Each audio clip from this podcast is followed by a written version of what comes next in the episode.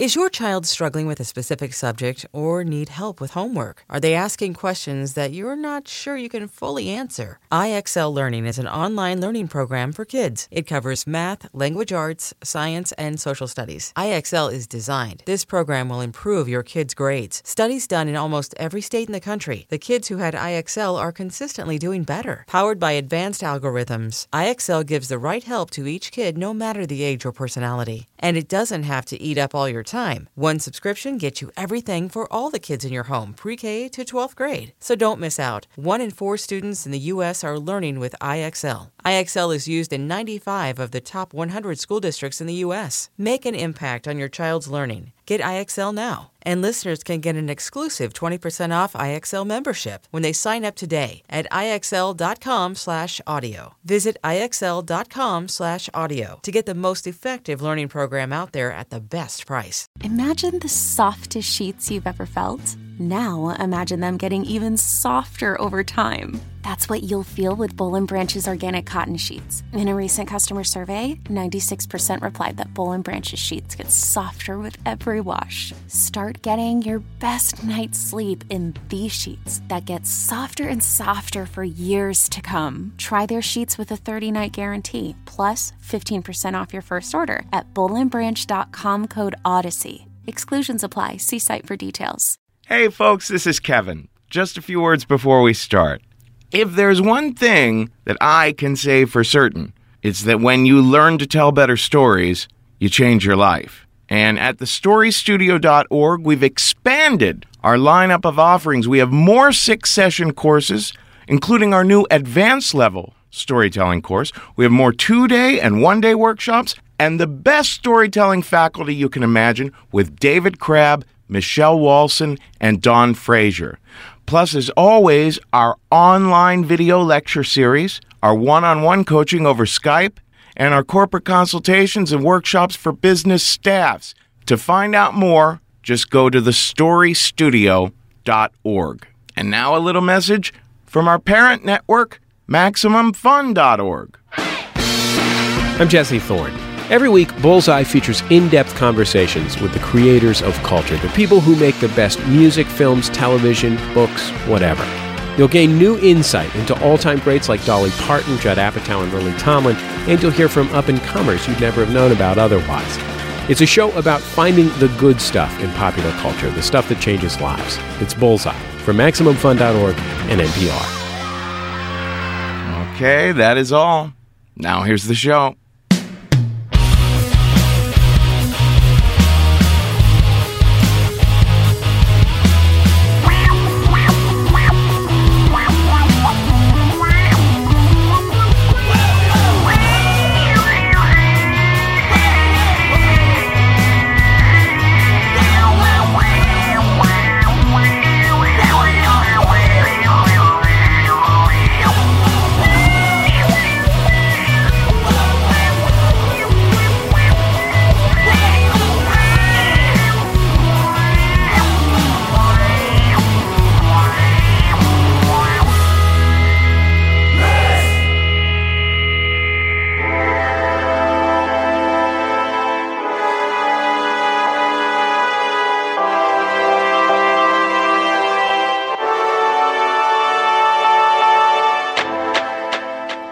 Kids. This is Risk, the show where people tell true stories they never thought they'd dare to share. I'm Kevin Allison, and this is Ryan Hemsworth behind me now.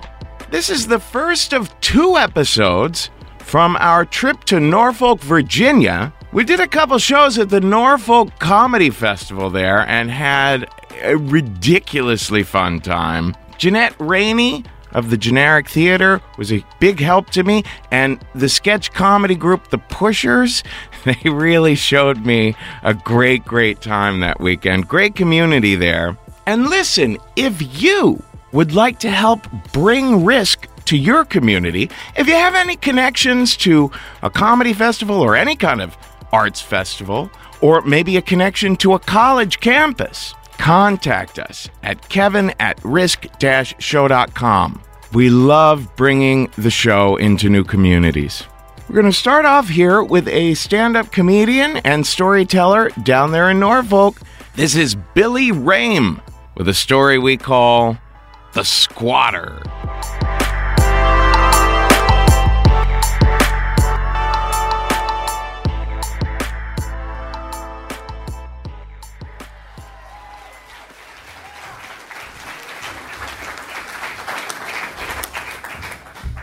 Good to be here, man. I took Kevin's class today, and storytelling is so much different than stand up comedy. Because stand up comedy, you're like, joke, punchline, you know, fart, bigger fart. It's pretty much how it is. But with Kevin and the way he works with you and stories, like he, he makes you dig deep inside yourself and be personal. And stand up comedians, no matter what we say, make you laugh, we're probably hiding a lot and crying on the inside for most of our jokes. So thinking about a story, I'm like, okay, what can I do? What can I do? What's so personal to me that I can just, you know, show myself? And I'm very fucking shallow to begin with. So this is a hard thing, but I thought fear. There's a side of all of us that makes us who we are today from the fear we had growing up. It could be any fear in the world that you had growing up, and it all stems from somewhere deep. Personally, I've always had a fear of pooping in public. Restrooms, restrooms. I'm sorry, public restrooms. If I'm gonna put this image in your head, at least it's gonna be the right image. You know what I mean? But I know you're thinking, like, oh, that's idiotic, that's dumb. But let me give you a little bit of a backstory. I'm an only child, and after a few failed pregnancies, my mother had me at the age of 39 in 1979. So I am my mother's miracle baby. So I remember my mom has always been, as wonderful a mother she is, and she always has been, she's always been very, very paranoid and very, um, oh my gosh, just terrified of germs and diseases. And now that I'm thinking about it, everything else in the world. But I remember as a kid when um, we were on road trips, and I was just a wee little lad.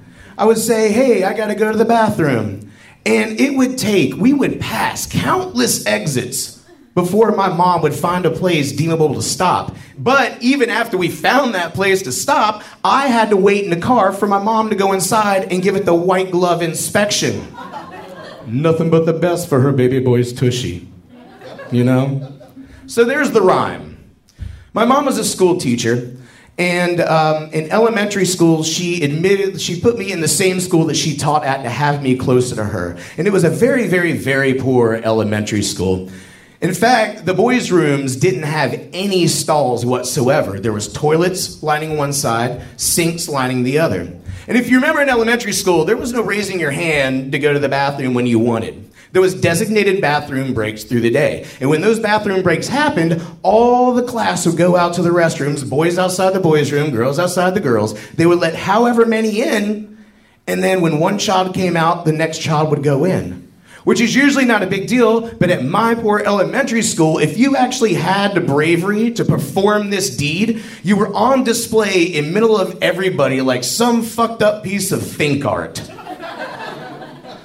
So that could be a reason, I think. But every day after school, while all the halls would clear and my mom was doing work, I would go around and find a place of solitude to do my duties. Well, one afternoon, after my daily perimeter check, I went inside the restroom, and right about when I was about, uh, let's just say, empty the tank, the door swings open and in comes the sixth grade basketball team. Now, oh, so the basketball team comes in, of course they're sixth graders, so it's just all, ew, ew, look at the boy poop, and look at the boy poop, And the yells are so loud, the basketball coach comes in blowing his whistle, sees what's going on, and starts wrangling everybody out of the room, which I would have thanked him, but that douchebag was laughing louder than any of the kids themselves. Could that be a reason? I don't know. My freshman year of high school, I was told by the doctors that I had IBS and Crohn's disease like symptoms and colitis as well. So not only did I have this fear of public restrooms, now I had no control over when it was going to go down or how it was going to come out. But once again, my mom stepped in and she made a deal with the high school and the church that we attended right next door. So every day at lunch, after I ate lunch, I could sneak over to the church and Hail Mary my ass off. Thanks, mom. It's absolutely fantastic. So now I can be a normal teenager, right? I can go ahead and live my teenage years and get destroyed by puberty like every other kid. And I did. I had the worst bowl cut ever. It was perfect, it was greasy, it was just like molded from Christ Himself. I had acne that would detonate when it came in contact with sunlight. Let's just say that I was at the back of the line when it came to being a cool kid. All right? Oh, don't all. I went through it. So, this brings me to um, all four years of high school were pretty much like that. I went over to the church to take a shit every single day at lunch. So, May 1999, late May 1999, it was my senior year of high school. Everything was going my way. I just got my first car. I had a really rad job at Blockbuster Video. but more importantly, I just scored my first date. Oh man, dude. I was so infatuated with this girl all four years in high school.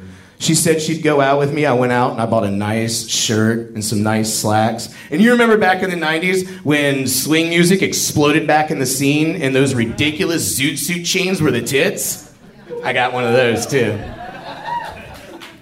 So the big night came. I drove over to her house in my 88 Ford Tempo. I walked up to the door. I rang the doorbell. I went and I shook the father's hand. Hi, my name is Billy Rame. I'm here to pick up your daughter, just like a gentleman.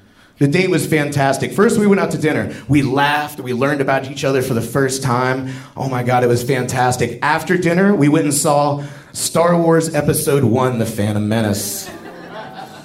Halfway through the date, she reaches over and she grabs my hand and she starts doing this little rubby thingy where her thumb's rubbing the top of my thumb. For the first time, I thought the pimply ass nerd kid was gonna win. And then I felt a sneeze come on.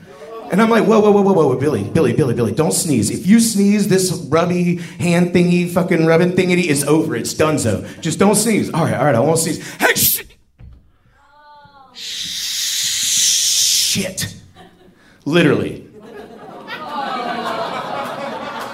She says, bless you. And I'm thinking in my mind, you have no idea, girl. just be cool, Billy. Just be cool. So uh, just get up, face her, walk slowly, leave the room, and nothing's gonna be, you know, you'll be okay. But my body had more panicky ideas. So I jump up out of the seat, the zoot suit chain catches the theater seat and rips my pants down the side. So by that time, my mind's like, oh, fuck it, run, bro. So I take out off the theater, out the front doors, get in my car, and I leave her there. Tell me you do something different. She called my house a few times after that, but I never wanted to talk to her because I didn't know if she knew what happened, and I didn't want to take that chance. I would rather be the douchebag that left her there besides the douchebag that shit right beside her during Phantom Menace. I think sometimes the only way to get over fears is to shock yourself in such a way that you're so embarrassed that this fear doesn't even matter anymore. Last year, my wife had an opportunity to go to Shanghai, China, and work for six weeks. Four weeks into that, me and a buddy hopped on a 15 hour flight, which, by the way, I didn't eat anything because I was not going to be public enemy number one on that flight. But we hopped on a plane and we went over there for 15 hours. We get there, and the thing about China is food over there is so different than over here. Even the Chinese food is completely different. And for somebody with a hair trigger ass like myself, this is gonna cause some issues. Every single meal that we wouldn't eat at, uh, immediately I would make my wife and my buddy hop in a cab, no matter how far we were from the hotel, and go back to the hotel so I can do my business. So the last night we're there, and this happens every single solitary meal for five days in a row, three meals a day. The last day we're there, we find the most amazing place on earth. It is a go kart track, it is a bar. And they encourage you to do both of these things as much as possible. This is amazing. We drank all day. We raced go karts all day. It was the best day I've ever had in my life. And of course, after a while, you know, at the end of the day, dinner came. And of course, after dinner, I'm like, well, that was a great day. Let's go ahead and uh, pack it up. And, uh, and my buddy is like, whoa, whoa, whoa, whoa, whoa, whoa, whoa, whoa. Buddy, we just be doing this every single day for you. We eat, you shit. We eat, you shit. We have to get in the cab. In between, then, this is done. You're a 33 year old man. It's just a poop, bro. It's just a poop. Go do it. I don't know if it was the liquid courage or not, but I got up from the table. I'm like, You're right, bro. I can do this. So I walk into the bathroom, and I walk to the bathroom, and as soon as I get there, I notice that there's four doors two women's, two men's, and some Mandarin writing on it. I'm drunk. I'm like, Fuck it. So I go inside one of the bathrooms. I walk up to the first stall, and I Van Damme kick the door open, and there's nothing. Just a porcelain slab on the floor with a softball sized hole in it. I'm like, All right, cool. So I walk over the next door and I kind of half-assed Van Damme kick it open because I'm confused. and it's the same thing, just a porcelain hole on the floor. And suddenly it hits me. It's like, Billy, this is a squatter. You know what a squatter is. You read about a squatter when you were doing research on Chinese and where to poop in China, your poop search. You know what a squatter is. And I'll be damned, Billy, if you're gonna ruin your wife and friends' awesome day at this wonderful place on earth all the way across the world because you got a shit. So I walk in, and the first thing I notice when I walk in, I close the door, there's nowhere to hang your pants. Look, we as Americans are so spoiled because we have toilets everywhere.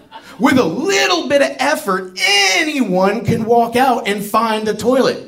And there's no strategy with toilets. You just sit down and go. There's nothing. But a squatter takes game plan. It takes a little bit of effort. So you sit there and you realize you got to have your pants on. That's fine. And then you're like, oh, how do I stand? Do I got to lean? Do I got to whatever? And then I, I, let me get this way and make it better for you. And then there's like two little bars. You're like, oh, oh shit bars. Great. Okay, cool. So you lean back on these bars and you're like, and then it starts hitting, all the other things start hitting you. It's like, all right, Billy, your ass is right over the hole. You're gonna do this. Whoa, whoa, whoa, whoa, whoa, whoa. Don't push too hard or you're gonna miss the hole, okay? But don't not not push because you're just gonna trickle. You know what? Screw it, just go. I felt like that I just conquered the biggest fear in the world. That the little five year old me was sitting right there in that stall with me going, yeah.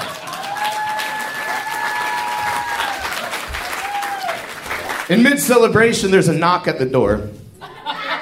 And without being demeaning to Chinese people and their broken English in China, because they really, really try hard, he basically tells me that I'm in the shower section of the employee locker room.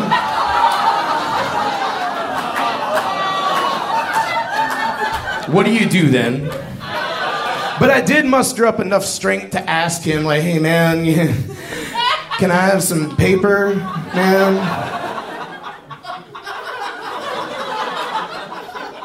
And the only thing I heard, and I think it's what he said, at least that's what my mind thinks he said, was, What, do you want to write an apology letter? And he walks out. Since then, I have never had a problem pooping in public, in public restrooms. Why? One, because I'm an American and we have toilets. But thank you very much, China. I appreciate it. And thank you guys very much. Good night.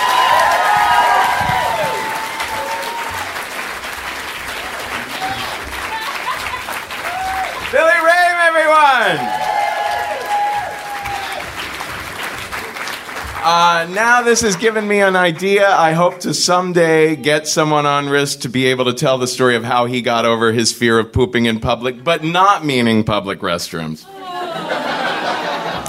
Also, Billy left out that someone else shit right in front of his girlfriend. That would be George Lucas with uh, The Phantom Menace.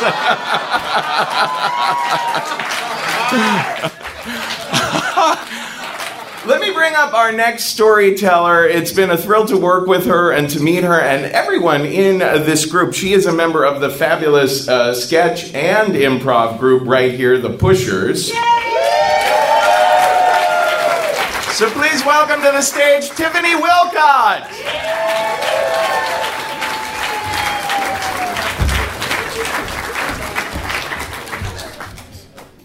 The story of my life is called, or one of the stories, is called um, I Think I'm Turning Japanese. And I name that because it's about my sister and I. Uh, my sister's name is Samiko, and she's not at all Japanese. She's just named after a Japanese person that we knew. So, so I got asked all the time, "Is your sister Japanese?" And I'd have to say, uh, "No." Actually, she's not Japanese. She's my Irish twin. She's a year older than me, and Irish twins are siblings that are born about a year apart and they look very similar to one another. I guess it was probably like our teenage years when people started confusing us a lot with one another and our voices on the phone, nobody could tell us apart. And we would stare at each other in our room for, for a long time and looking at each other and not seeing the resemblance at all because she had blonde hair and blue eyes, and as you can see, I do not. so, so it confused us, but we just accepted it. Um, and as we started getting older, we started using sun-in. So my hair got blonder, and it just became more uh, that people couldn't tell us apart. She taught me how to put on um, makeup, clothes, tampons, shave my legs, everything that you needed to know to be a girl.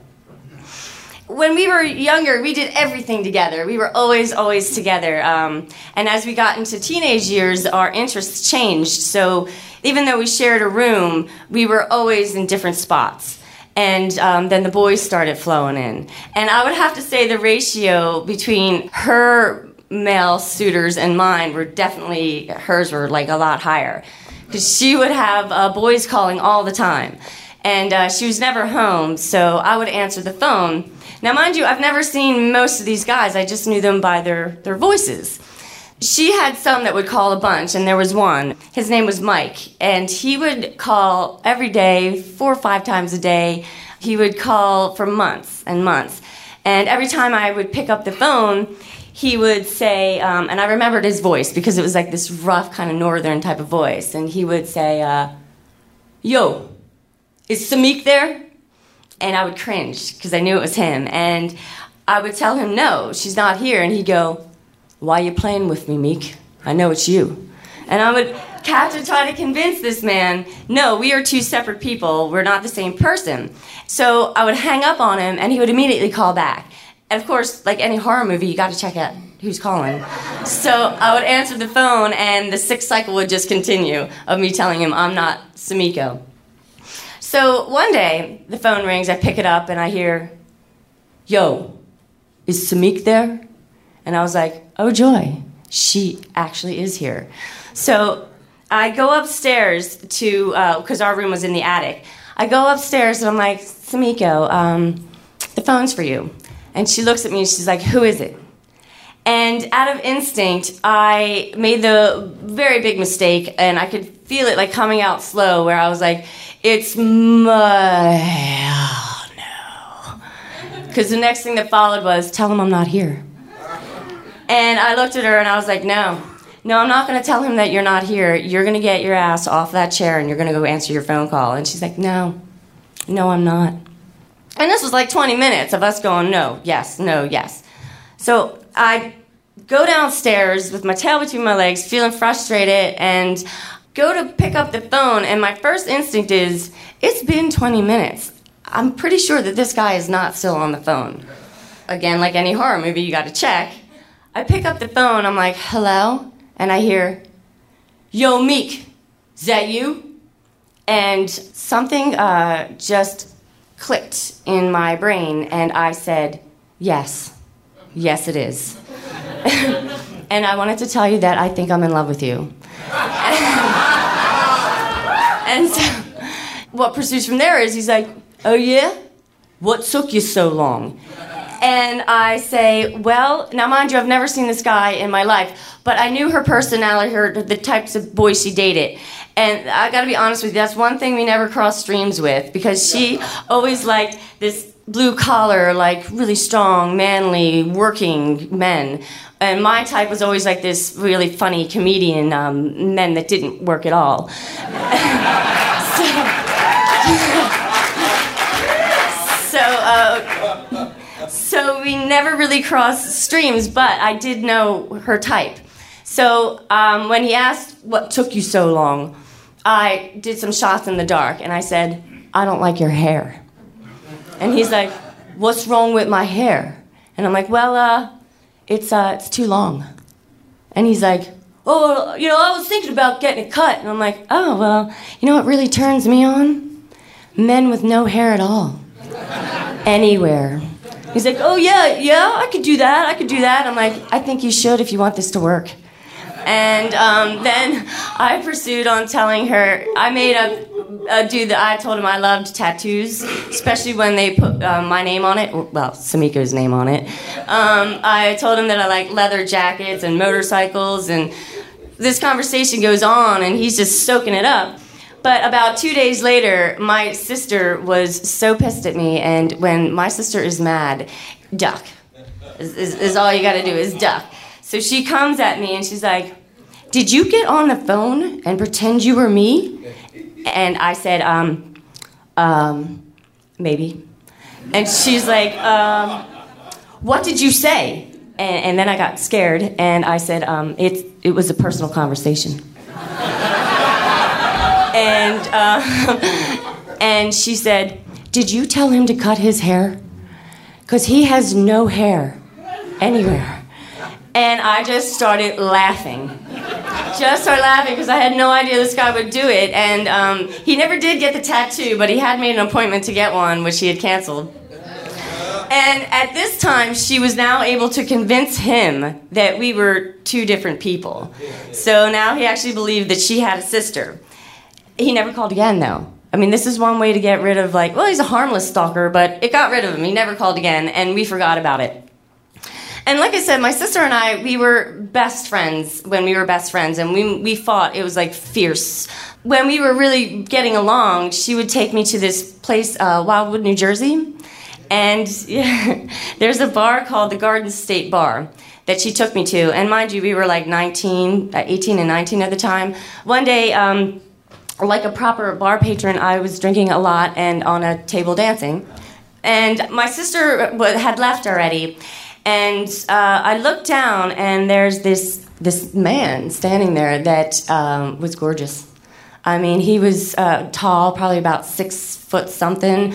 He had this like blonde hair, and he had these like chiseled Roman features, like Ken doll mixed with like Prince Charming. And he looks at me, and I look down at him, and he goes like that.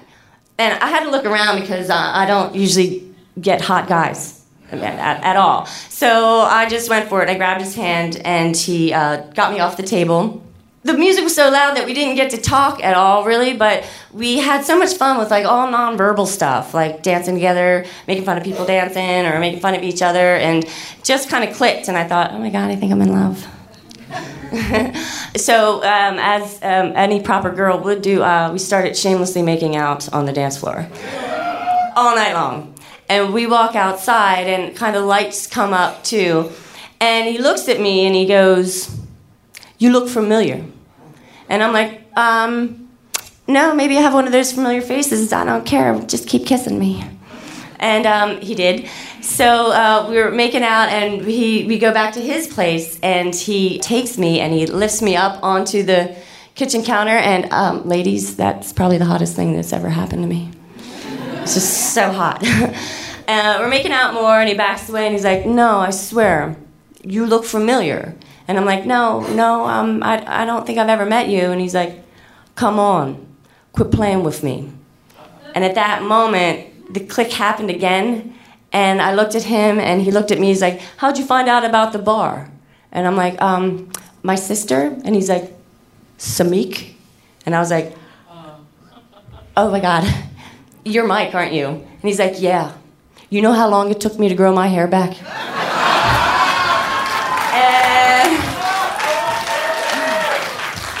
that's how I felt. That's exactly how I felt. I started laughing. He was kind of mad. Um, that's how I knew he never got the tattoo, but he was about to. Um, he, he, was about to sell his car and buy a motorcycle too. Uh, thank God none of that happened. Um, and so I started laughing, and then he started laughing. So thank God he kind of forgave me for it. And I was like, okay, let's get back to making out. And he's like, um, no, maybe I should take you home. And I was like, oh.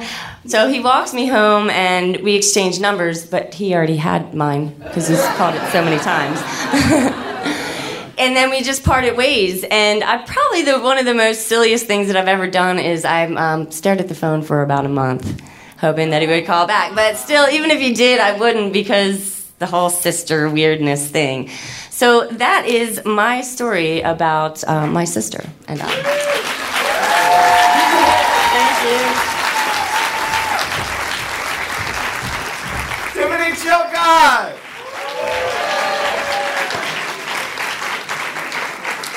So I think the lesson is if anyone ever asks you if you will shave every hair off of your body, you might want to ask them if they could move the conversation with you over to Skype. Just be on the safe side. Uh, okay, I want to bring our last storyteller up to the stage. He is a writer in town. You can find him on Facebook at Peter Graves Roberts. Please welcome Pete Roberts.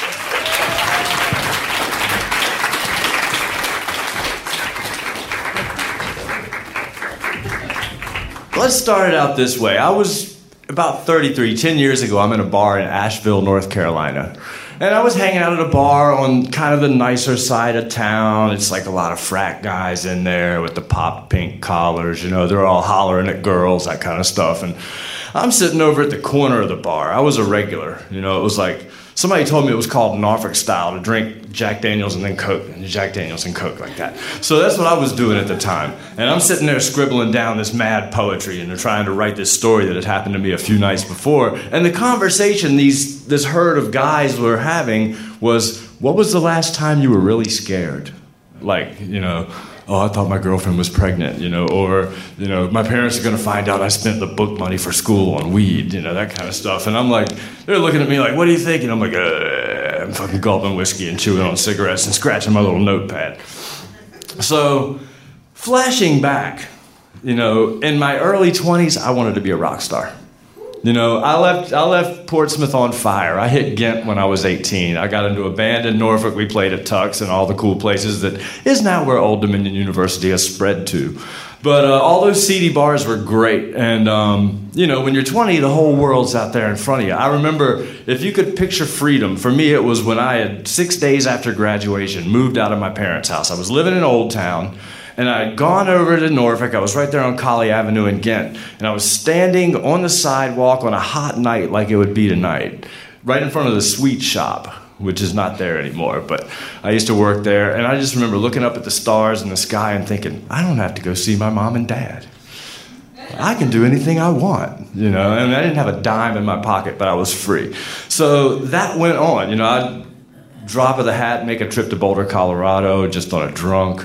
Uh, I quit a job. And that kind of snowballed, you know, to where by the time I'm in my, mid 20s, looking at 30, I'm thinking, if I don't make it at some point, you know, this is going to be the end of it, you know, because I, I wanted to be famous. And, and here I am. Um, but, you know, I, that's what you hear is, you know, I didn't get dates in high school. Maybe I should have gone to Portsmouth Catholic. But, um, at Churchland, I wasn't cool. You know, you know I, I just never got dates, and I figured the best way is, you know, you write poetry and learn how to play guitar. So I learned how to do one fairly decently, and the other one not very well at all, and uh, just kept plugging away at it, plugging away at it. And by the time I was like 27, 30, hanging out in Nashville, the music thing was looking like it was a bad idea. It wasn't going to work, and I had developed a pretty good whiskey habit, which you know, Irish whiskey and my heritage go well.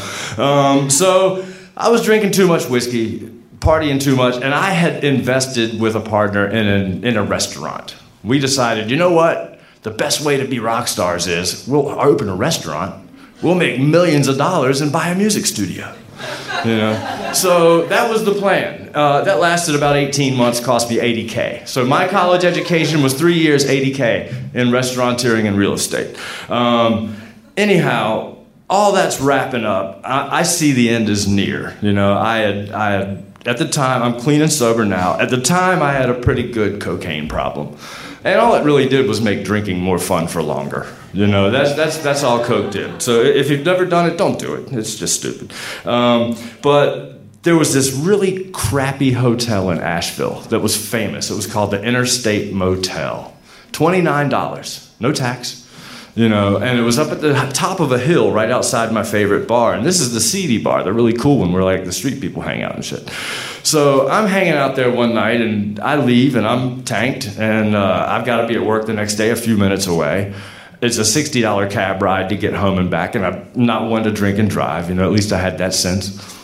And I thought, I'm going to do it. I'm going to the Interstate Motel. You know, I've been there a few times, but I wouldn't tell my friends about it you know, because it's that kind of thing where they're like, oh, if you went to the Interstate Motel, you were either trying to get a hooker You were trying to get some dope. You were doing something you shouldn't be doing if you're at the Interstate Motel. I mean, I had friends that lived around the corner. I could stay at their house. But being a writer, you like to go somewhere where there's a circus outside. You got hookers, you got their pimps, you got people that are selling drugs, you got cops coming in and out. It's like a really cool scene if you think you're Charles Bukowski and you're 33 years old. So I go in there, and usually, as a rule, if you check into the Interstate Motel, first of all, if you're some little wannabe hipster from the bar down at the end of the fucking hill, you're a mark. you know, you're not one of the guys that regularly hangs out up there. They're like, oh, new meat. Let's see what that guy's got. So uh, I'm stumbling in there drunk, get in my room, pull out my little red notebook, set it on the table, get ready to write, go down to the vending machine, get my Coke for the night, and I'm drinking my Coke. And, you know, if there's a knock at the door in a place like this, you usually just ignore it. You don't look out the blinds, you don't open the windows, you don't do anything because people will come by and randomly knock to just try and see what they can get out of you. And that night, I guess it was sort of the end of my, you know, run. You know, I, I, was getting ready to close the restaurant. I was losing everything. I really wasn't thinking clearly, clearly taken by the effects of uh, drink and so forth. And uh, here's a knock at the door, and uh, I thought, no, well, maybe it's something cool. I had 20 bucks left in my pocket. You know, I figured maybe I'd get a little corner bag or something. And, uh, so uh, I, I uh, opened the door, and there's this little crack in the door. You know, I got the chain on there's a really imposing guy standing outside. You know, just kind of a scraggly beard, looks kind of like a, a, burning spear, you know, but uh, instead of dreadlocks, had just kind of a nappy hairdo, big bomber jacket on, and it's like 80 degrees, uh, baggy jeans, and you know, he's like, "Hey, what's up, man? You trying to party tonight?" And I was like, "Well." Yeah, yeah. He's like, well, man, I got some shit, but look, it's, it's cops out here. Let me in, let me in. So I'm thinking, all right, cool, I'm gonna get some shit, you know, and keep this night going. So I open the door, I let him in. I turn around just to go grab my Pepsi. I hear the door slam behind me, and everything changes. This guy starts freaking the fuck out. He's like, So what the fuck's up, David? I'm like, uh, David, I don't know. My name's Pete, man. I don't know who the fuck David is. Nah, dude, you just fucking raped my sister. Like, uh, no, no, I, I, no, fuck that shit. I, I don't. Rape is fucked up. I didn't rape anybody. No, dude, my sister, the fucking prostitute, right down. You raped her. She seen you come in here. Said you look like the dude, David. I said, man, my name is Pete. I swear to fucking God, dude. I did not rape your sister. I'm drunk. I came up here to sleep it off, do a little writing. Thought you had something to party with. Here you are. Next thing I know, he's got a gun out. And I mean, I'm from Portsmouth. I've seen guns, you know. And uh, this guy is pacing frantically, and all he keeps saying is, "Man, that's my fucking sister, man. Somebody gonna get blasted. Somebody gotta get fucking blasted." And he was pissed, and I'm like, "Shit." He's like, "You know, sit on, sit on the bed." You know, I said, "Dude, my name is Pete. Well, show me your ID." So I pull out my wallet. You know, he just takes it from me, goes in it, takes my twenty dollars, puts it in his pocket, looks at my driver's license, sees my name is Pete, puts that in his pocket. All right, Pete, lay down on the bed. Right now, I'm thinking shit. So I do what he tells me. I lay face down on the bed. And this hotel is fucked up, okay? It's one, you know, no room service. Like I said, 29 bucks. Everything in the room is tied down or bolted down. The notepad is bolted to the fucking table.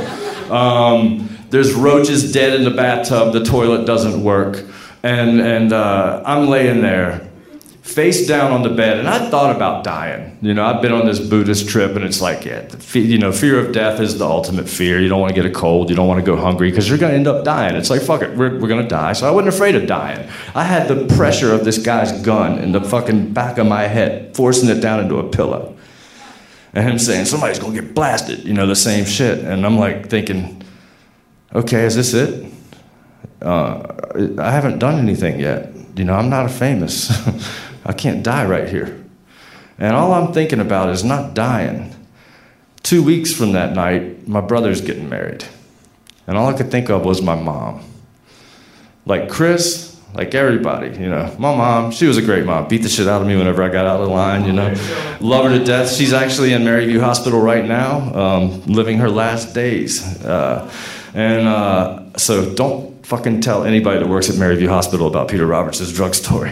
Um, anyway, um, I'm really thinking, what is my mom gonna think? You know, my brother's getting ready to get married. This is to ruin it. It's to be like me getting my head blown off in some flea bag hotel, and I'm laying there smelling like mothballs and urine in this old fucking beat up bed.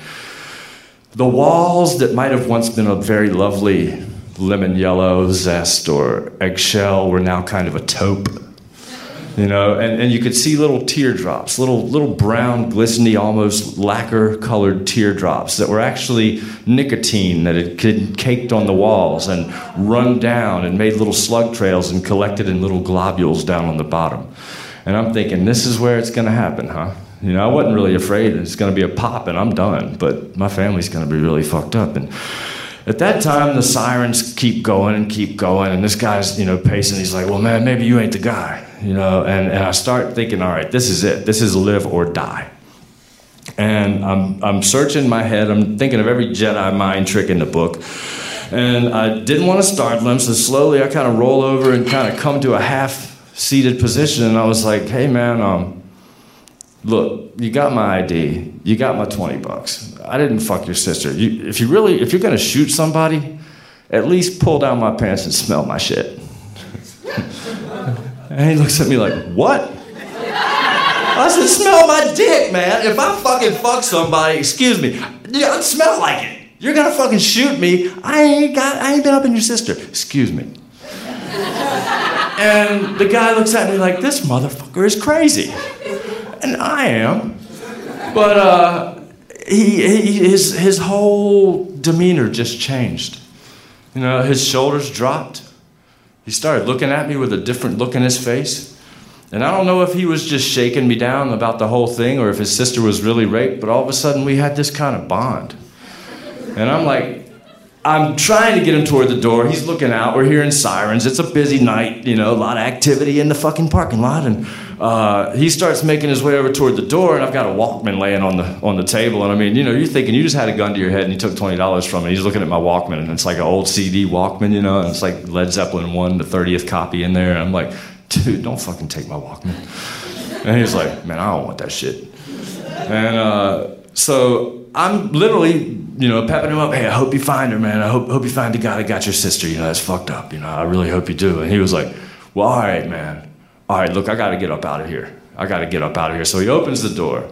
There's blue lights in the background, and it's probably looking to the few regulars around there that don't want to get kicked out. Like if y'all live around Portsmouth or Norfolk, know, all the little quickie marts, you got to give the people spare change because you can leave your car unlocked, and they don't want to get banned from the place they get cheap beer, so they'll look for your car. So this guy, you know, the people, somebody was going to tell on this guy, and uh, with the door open, I'm just wanting him out. I'm like, he's almost gone. I'm sitting there and and he turns to me, and I stick my hand out, and he grabs my hand and pulls me in and hugs me. He was like, All right, Pete, you be good, man. I was like, Yeah, yeah, you too, bro. Um, I hope you find that dude. You know, bam, shut the fucking door. And he's gone. So I sit down at the table with my Pepsi and light a cigarette and start writing in my book this little thing about how I just got almost got killed for attempting to rape some guy's prostitute sister, which I never did.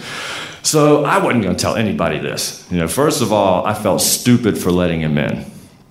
Second of all, I was trying to clean up, and it was obvious that, you know, if I was there, I was doing some messed up stuff. So I was really embarrassed over it. I was never going to tell anybody. And really, until this Risk show came out, I, I didn't even think I'd ever share it with anybody.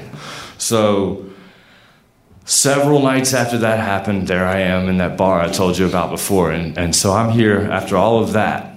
I'm listening to these guys, you know, talking about selling their college books for weed money, and they're worried about what their mom's going to think. And you know, it's the equivalent nowadays. I, I was working at Kitty Hawk Kite's 43 year old man with a 26 year old girl who just graduated college and she wants to get her iPad screen fixed somewhere so her parents don't realize she broke it. You know, it's like, that's scary. You know, it's like, no, having, you know, so anyway. Um, I uh, I'm sitting there, and they, you know, the, the, the, night gets more and more smoky. I'm getting, you know, at this point, just gulping whiskey and chewing a pack of cigarettes at a time and scratching in my paper, and they keep bumping my bar stool. You know, hey, get the fuck there. So they look over at me and they're like, "Hey, man, when was the last time you were really scared?" And I looked at them. I was like, "I don't fucking get scared of anything."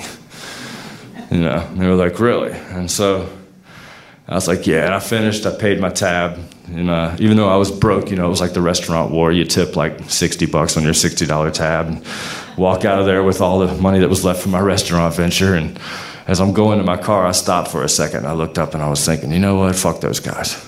I, I might have been scared just a little bit that time. So anyway, thanks.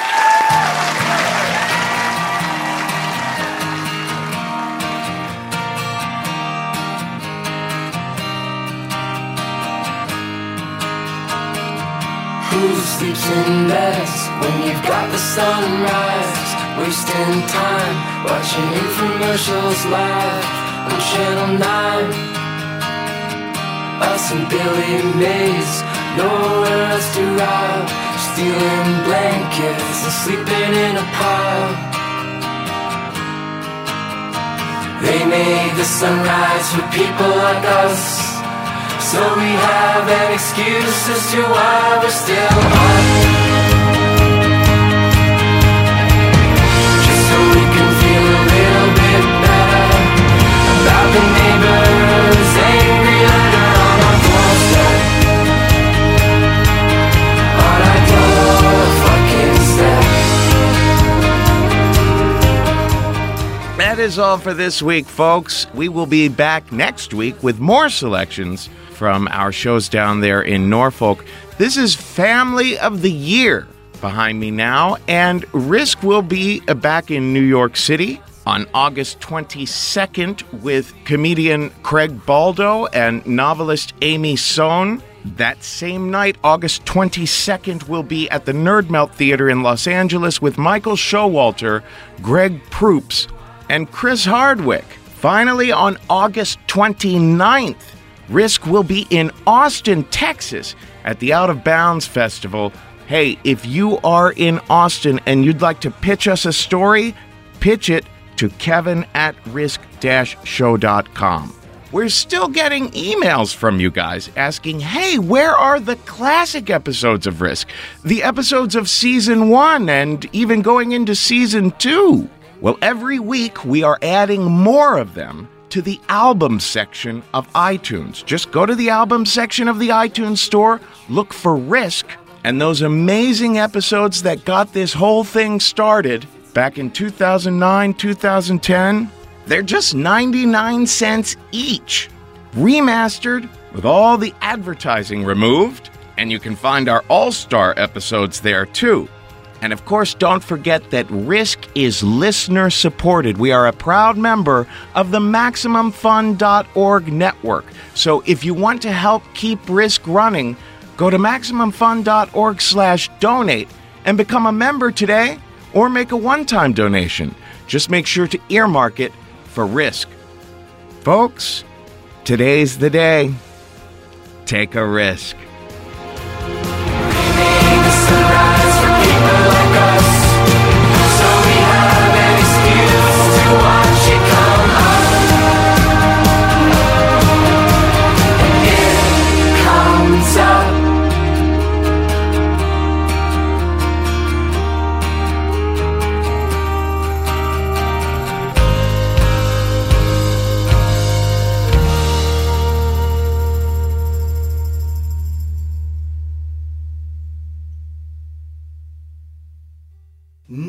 Is inappropriate for risk until something probably is. Uh, one of the very first people to ever do the show, he said to me, Kevin, would it be inappropriate if I told a story like that? Like starting the theme in the middle of the hosting is not inappropriate.